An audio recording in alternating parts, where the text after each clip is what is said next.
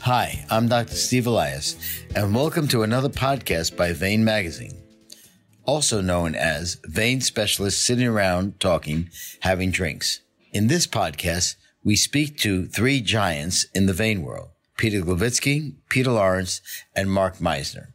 They speak about the need for guidelines, the need to revise guidelines, and the impact these guidelines have in helping patients get the correct care by practicing physicians. Take a listen.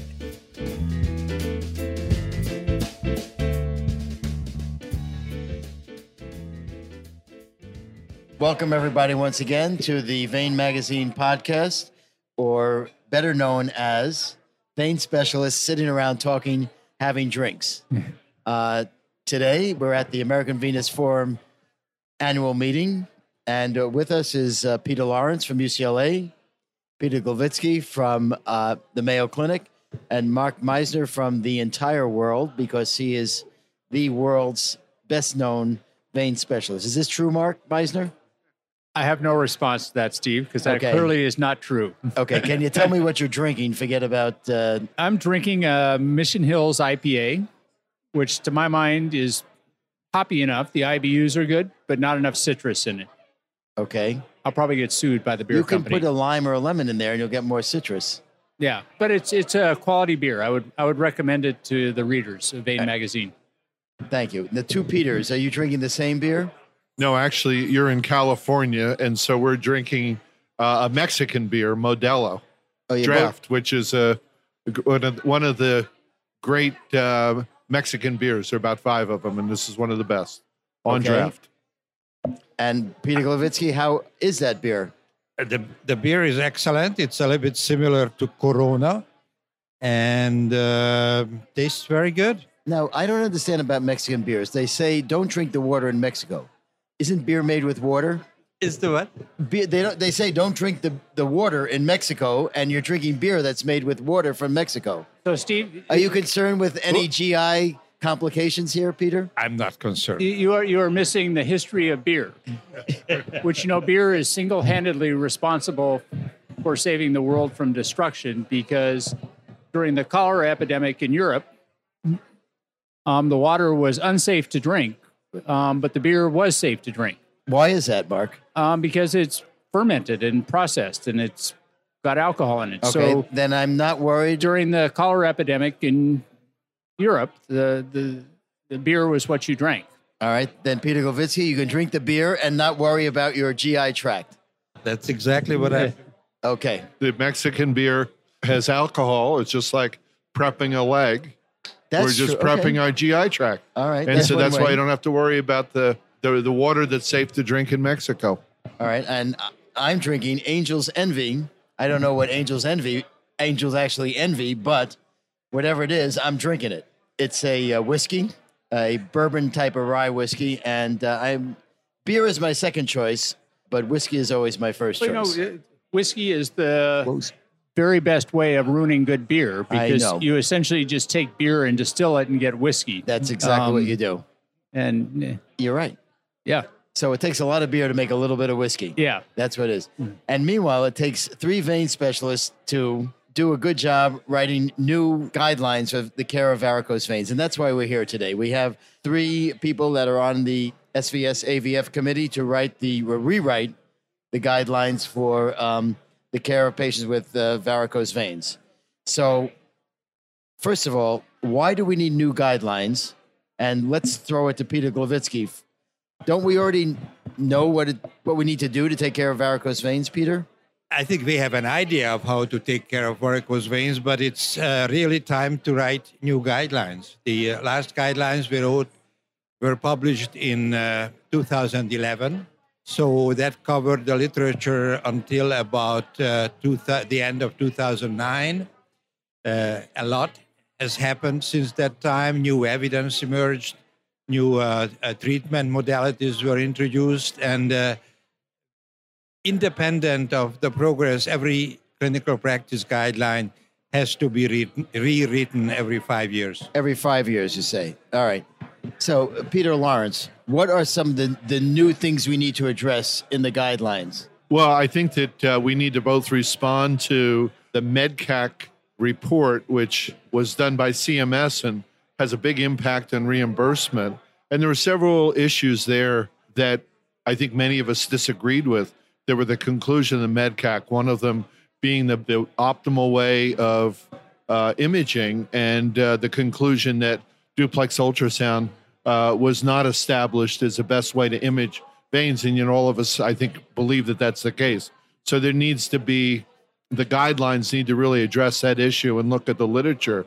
The second is that since 2011, there's been the introduction of uh, non-thermal as well as thermal techniques to close veins, and I think that that is a second issue. And then the third one is that we see many physicians who are considered vein specialists and ablate the perforator vein without any other vein being ablated in the extremity. So I think the role of certain locations, particularly perforators, are the other, the third thing that need to be addressed in the guidelines.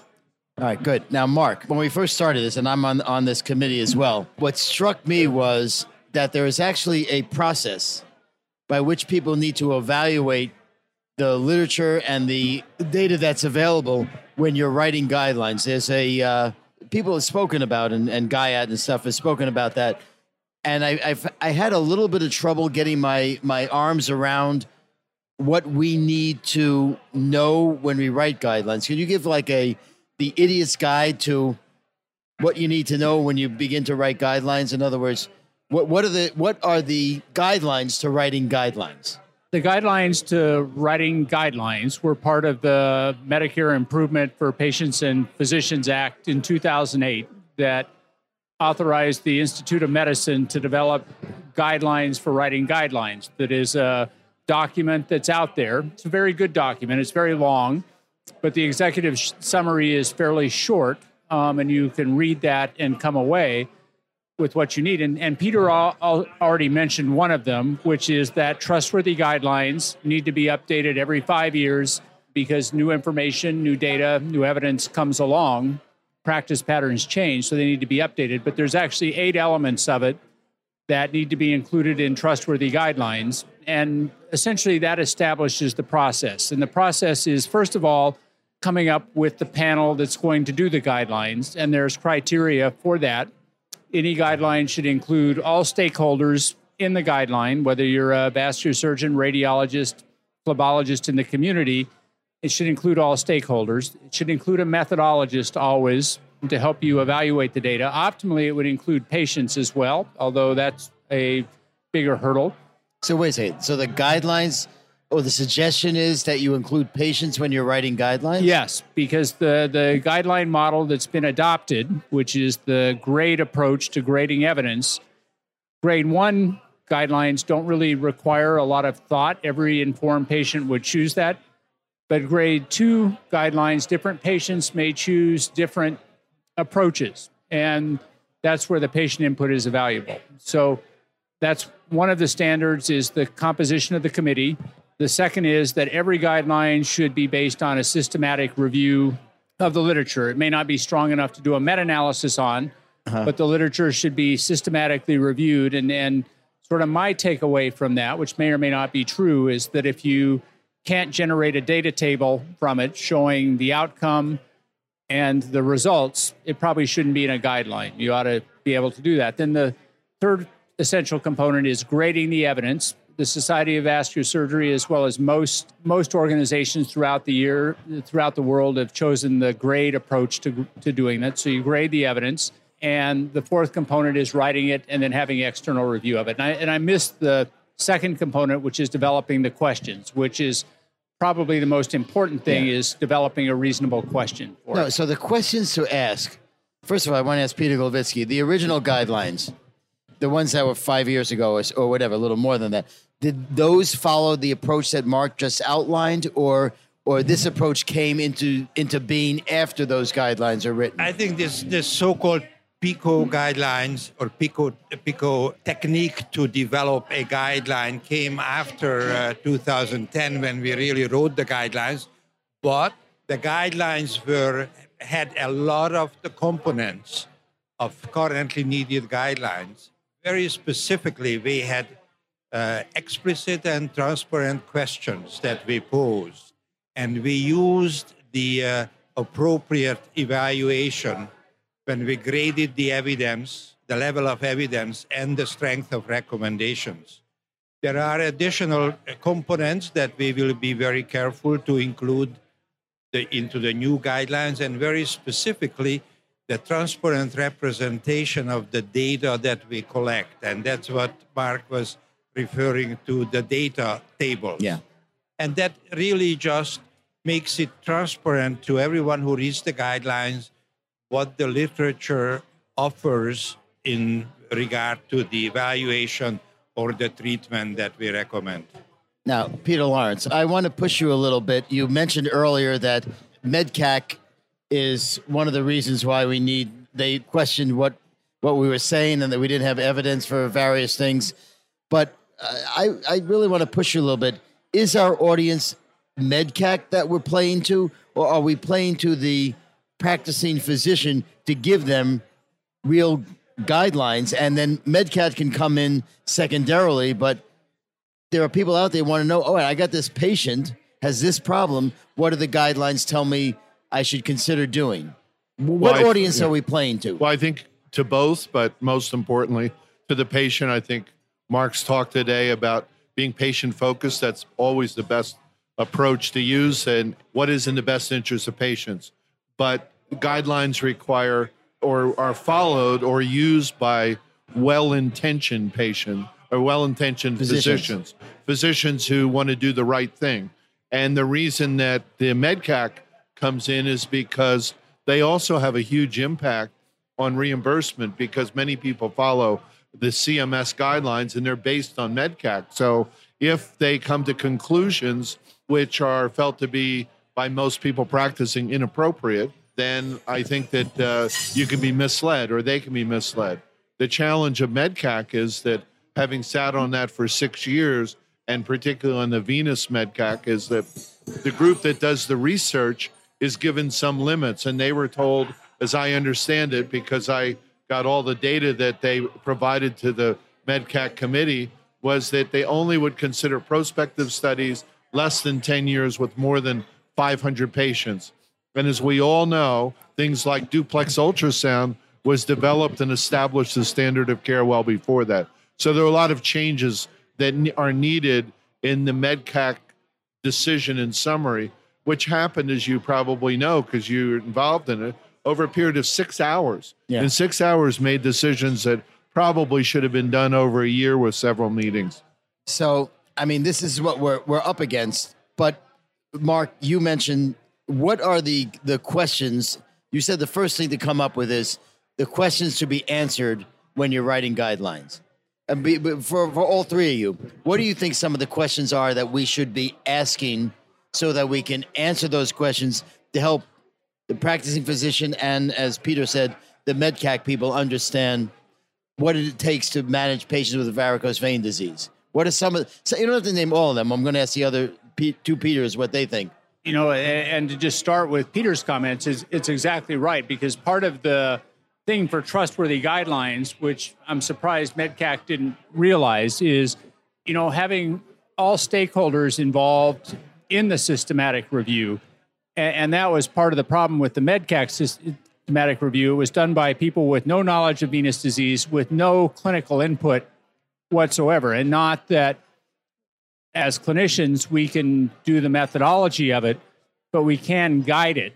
And to not have clinical input in a systematic review is is just not appropriate. You know, the SVS and the AVF have used the Mayo Group to do their statistical part of it, but they have always offered, if there was an interested panel member, which I participated in it for the thrombolytic guidelines, to be part of the, the systematic review and actually review the evidence with them which I think is very valuable. And I think the Mayo Group recognizes that some clinical input is required. So I think that's part of the problem with the MedCAC process. But to answer your question directly, I, I think we need to look at what's been developed since 2011 when the last guidelines came along. Probably the biggest thing in superficial venous disease is the non thermal technologies. Those need to be addressed. Unfortunately, a lot of the data is not real strong to support them. But I think if you follow the guideline process on what raises or lowers the degree of confidence in the estimate of the of effect for those guidelines, we can confidently recommend non-thermal technologies in an evidence-based fashion that will influence, I think, both patients, physicians, as well as payers. Um, and really, that's our role: is to interpret the data in light of uh, lend some clinical credibility to what evidence is out there. So I think that's a big one in the 2011 is what is the role of of thermal non-tumescent of non-tumescent technologies um, in that. I think there's other things like um, I think a big question is what is the role of compression after endovenous ablation. I mean, I think there's been some evidence that's come along since 2011.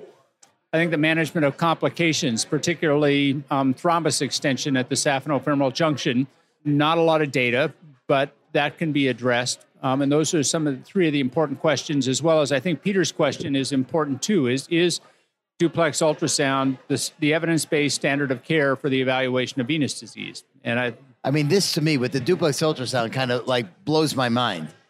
I mean, it's kind of like I mean, Mark, you've used a thing before about you don't need a randomized uh, controlled trial to say that parachutes, you know, yeah, a good thing or not when you're jumping out of an airplane. I mean, it's like we know already duplex ultrasound is, but how are we going to answer this question? Is there not data that duplex ultrasound is the gold standard for? Well, there's a lot of data, but if you're restricted in doing the systematic review to the last 10 years, and much of the de- data was developed 15 to 30 years ago, then you're going to miss it in a 10 year review. So it all has to do with the budget and how much, if they had been able to go back 20 or 30 years, I think they would have come to the conclusion that duplex ultrasound was the best diagnostic technique and was appropriate today. So it, all of it has to do with the restrictions or the limitations in doing the systematic review. And not only that, that that question was not asked appropriately because again, and, and Peter mentioned the PICO format of patients, intervention, comparator, and outcomes.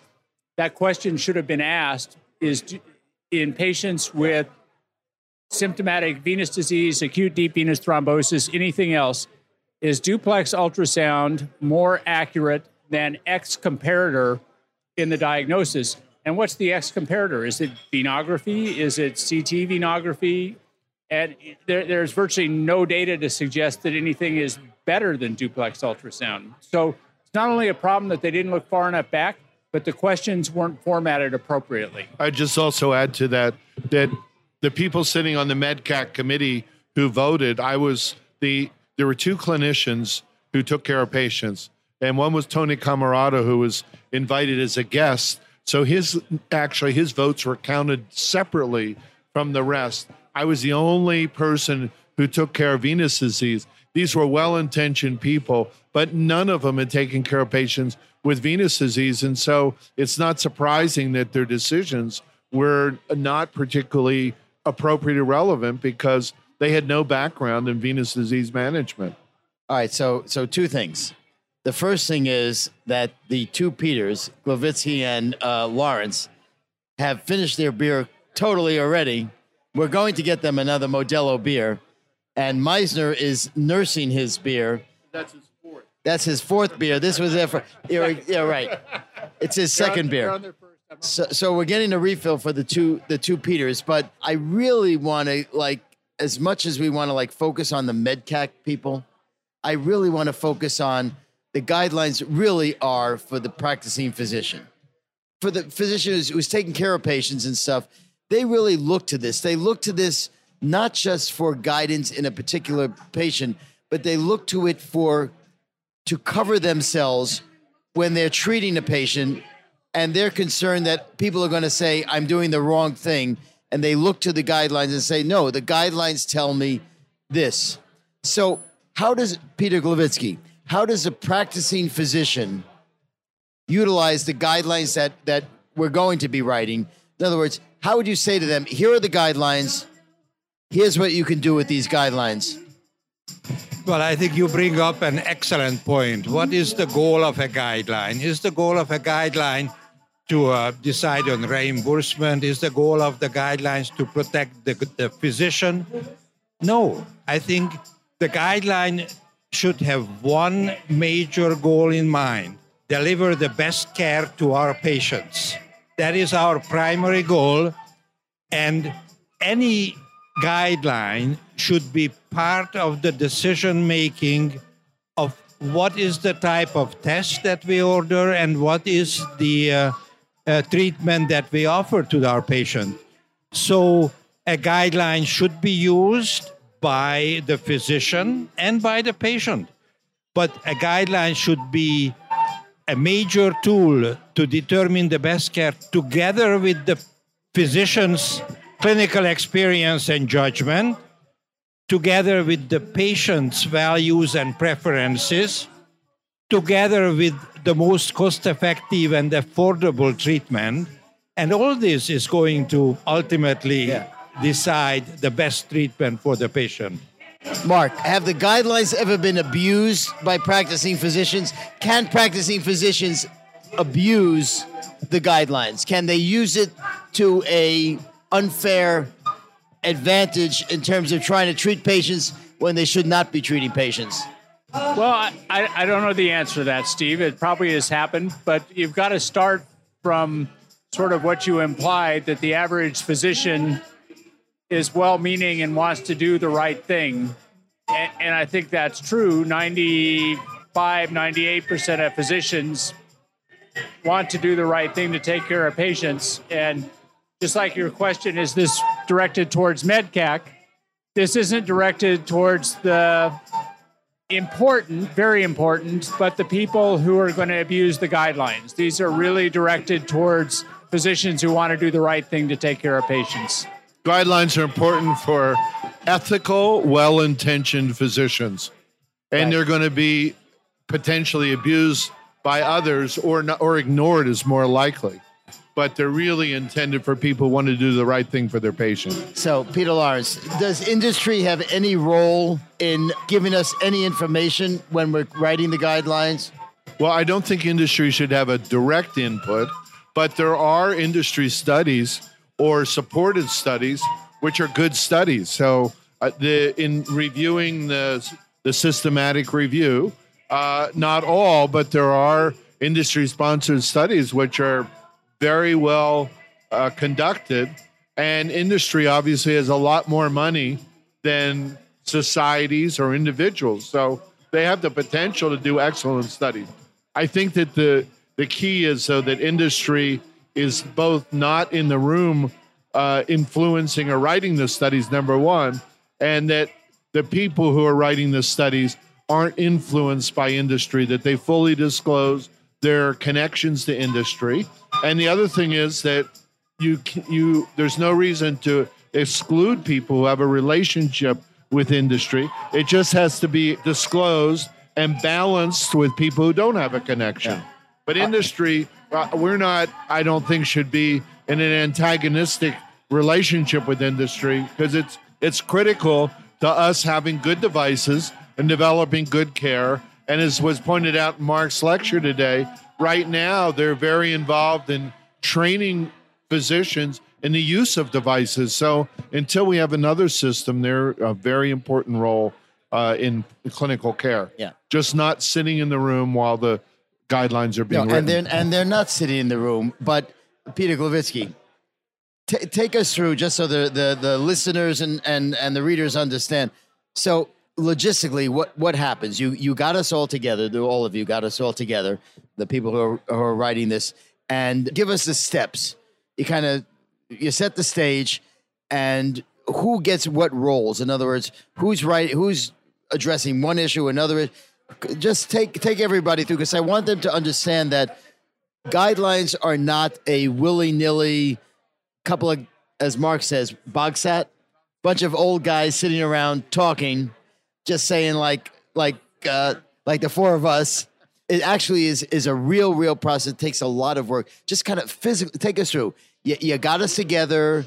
What are we going to talk about first? The next meeting, second, third, fourth. Well, I, I think you bring up a very good point. Putting together an expert committee is the most important to me. A panel of experts who are experts in uh, the uh, topic of the guidelines. The second step is really discuss and agree on explicit and transparent questions. Once we have the questions, then we actually decide and divide the guidelines to a different group of people who are going to work out the guidelines based on topics and uh, grade them. And then uh, I think we all kind of have regular phone conferences where we where we debate the grading and answer questions or answer comments and uh, like this the entire committee is involved in the final decision making How long do you think it's it's going to take? In it's general, going the- to the- the take process? about a year to a year and a half to write the uh, varicose vein guidelines because we have to have first a uh, uh, the appropriate questions for the systematic reviews to have a uh, a good set of guidelines. We need systematic reviews or data tables for each questions that we ask. That takes time. I would say it's about a year year and a half. What do you think? What do you think, Peter Lawrence? We're told that it will take for the systematic review about four months. And then after that, uh, we'll do the work of the committee. And then it has to go out to public or to, to review by professionals who get a chance to have input. So I think a year to year and a half. One of the things just to add to what Peter said is that one of the things, and I this is not my own personal learning experience, but the doc committee, which Peter chaired, and now Tom So- Forbes okay, so chaired, listen, you just you This, just used is- an acronym, which is the Explain doc to everybody committee, what is the doc means. document and reviews them for the SVS and often for the AVF. That they've encountered a situation where the practice guidelines are so comprehensive that they're almost unreadable. Right. I And they that's a good- answer too many questions and ask too many questions. And they get to be more than 100 pages. And I think what we're our goal is is to address three to five really important points. And if we try to write a textbook on varicose veins, it will not become a good practice guideline. So our goal is to limit it in scope and answer three or four critical questions. Now, Mark, are you good with that? Three or four critical questions or five questions that the practicing physician, when he sees a patient with varicose veins, needs to answer. He said, okay, I got someone with varicose veins. How am I going to treat him? Uh, Okay, and here are the five questions I need to ask myself and go to the guidelines and say, the guidelines tell me this, this, and this. You know, in general, I think of a simplistic, practical approach rather than a bombastic, scholastic approach that, as Peter said, you got to read through 100 pages to find out what the hell to do with the patient. Is our goal, should our goal also be to make it as simple as possible for the overall practicing physician?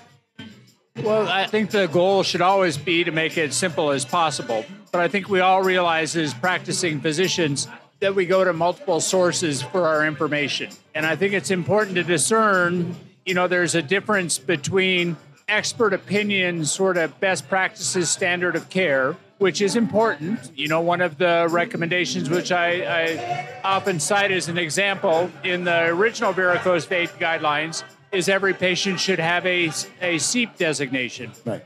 which is certainly very true, but that belongs in an expert opinion sort of piece. And I, and I think for if you're looking for that comprehensive of expert opinion, you go to like the Handbook of Venous Disorders, Uh-huh. which does a very nice job of putting it all in one place. But then the practice guidelines need to be things that are really based on evidence and data and not expert opinion. And I don't think there are a lot of questions that can be answered with data. And, and so I do think that everything, every question we ask ought to be answered with the data. And then we should look to other important sources like the handbook and things to answer those questions about what well meaning physicians consider the standard of care, but isn't necessarily supported by data. All right. So, in conclusion, I want to ask the three of you. I mean, all three of you have treated veins for a long time. Why do we need to go through all this? Can't the three of you just come up with Here's what you do. Don't you guys know enough? Why do we need to go to the literature? Why do we need literature, Peter Gloviczki? If I asked you, Peter, I have a 42 year old patient has varicose veins, and you know the woman is like she stands all day. She works as a waitress. She has a saphenous vein incompetence. Couldn't you tell me what to do? Do you need the literature? Do I need guidelines? I think we absolutely need guidelines. We need evidence. We need evidence to support our expert opinion. And I think that is a combination of clinical experience and evidence based clinical practice guidelines that will deliver the best care to our patients. So I think the best thing we can do is put together our evidence based guidelines and uh, have that available to our physicians who will then make the final decision based on their experience and the patient's uh, values and preferences. All right, good. So, Peter, uh, Lawrence, you have something to say? Well, I think we need guidelines, not necessarily for the person who's been doing it for 30 or 40 years, but again, the well intentioned clinician who wants some advice and is looking to do the right thing for patients. So, those of us who are very experienced might occasionally be surprised by something in the practice guidelines, but unlikely. But the person who's inexperienced is going to be the person who benefits most greatly from the practice guidelines. Yeah, I think that's a, that's a good point. So we have a lot of work to do on the guidelines, but it's now Thursday night at the American Venous Forum meeting, and the two Peters have a half a glass of beer to finish, and Mark is nursing his beer, and I'm drinking my whiskey also. So guidelines are important for sure, and I want everybody to understand that there's a significant amount of work that goes into writing them. They're not just taken very lightly, and that's why they are so important. And that's why MedCAC looks at these guidelines, practitioners look at these guidelines, and societies look at these guidelines. And it's not an easy process, and it's a very rigorous process. And those are things that people can hang their hats on. Anyone have anything left to say before we say? One last thing is that also practice guidelines, although the intent is not to established standards. When people vary so much from what is in practice guidelines, there can be a benchmarking, and I think it does have a threat to those who are doing very inappropriate care. They're out of the practice guidelines. So, an institution, a hospital, a society, if someone varies so much repeatedly from practice guidelines, it can become a way to either stop that practice or at least give them feedback about how inappropriate yes, and, it is. And, and we're definitely dealing with that issue of overuse and abuse in the varicose vein world. Again, I think I would finish emphasizing how important the guidelines are, but I would finish with a quote of William Mayo, who said that the best interest of the patient is the only interest that should be considered. Right, and that's what the guidelines are geared for. We're all going to finish our drinks right now, so we thank you for being part of the uh, podcast on varicose vein guidelines, and uh, maybe in a year or so we'll come with a recap of what we came up with in a succinct way about what our guidelines are to take care of patients with varicose veins. So thank all of you for being here, and let's finish our drinks. Thanks. Hope you enjoyed this podcast. We try at Vein Magazine to bring you what we think are the important topics in the vein world. We'd love to have your thoughts on the Vein Magazine podcast. Please review us on iTunes or your favorite podcast app. Just search for Vein Magazine with Dr. Steve Elias. Thanks, and we'll see you on the next podcast.